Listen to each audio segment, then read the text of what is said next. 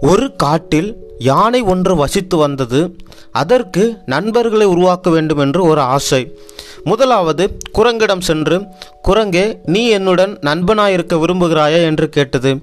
குரங்கு நீ என்னைப் போல் அங்கும் இங்கும் மரத்தில் குதிக்க முடியாது தாவ முடியாது ஆகவே உன்னிடம் நட்பு வைத்துக்கொள்ள எனக்கு விருப்பமில்லை என்று கூறியது. இரண்டாவது அது முயலிடம் சென்று கேட்டது. முயல் நீ என்னை போன்று அங்குமிங்கும் தாவி குதிக்க முடியாது மிக வேகமாக ஓட முடியாது. அதனால் உன்னிடம் நட்பு வைத்துக்கொள்ள விருப்பமில்லை என்று கூறியது. மூன்றாவது யானையானது தவளையிடம் சென்று தவளையே நீ என்னுடன் நட்பு வைத்துக்கொள்ள விருப்பமா? என்று கேட்டது.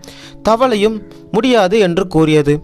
கடைசியாக சோர்வடைந்த யானை சரி கடைசி ஒரு முறை முயற்சிப்போம் என்று நரியிடம் சென்று கேட்டது நரி சொன்னது நீ என்னை போல் அறிவானவன் கிடையாது என்று நரியும் புறக்கணித்தது.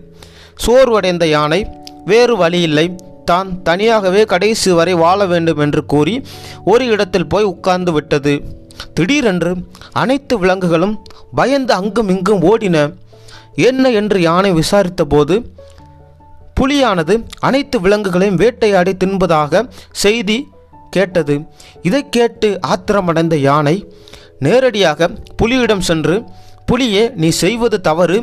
இதே நிலை தொடர்ந்தால் உன்னை அடித்து துரத்த வேண்டியது வரும் என்று கூறியது. உடனே புலி கூறியது ஏ முட்டாள் யானை உன்னால் வேகமாக கூட ஓட முடியாது. விட்டு விடுகிறேன் பிழைத்துக்கொள் என்று கூறியது.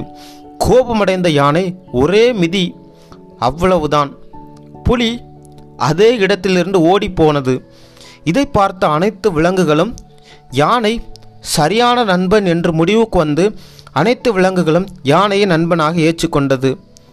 கதையின் நியதி எவரையும் அவருடைய உருவத்தின் அளவை பொறுத்து மதிப்பிடக்கூடாது.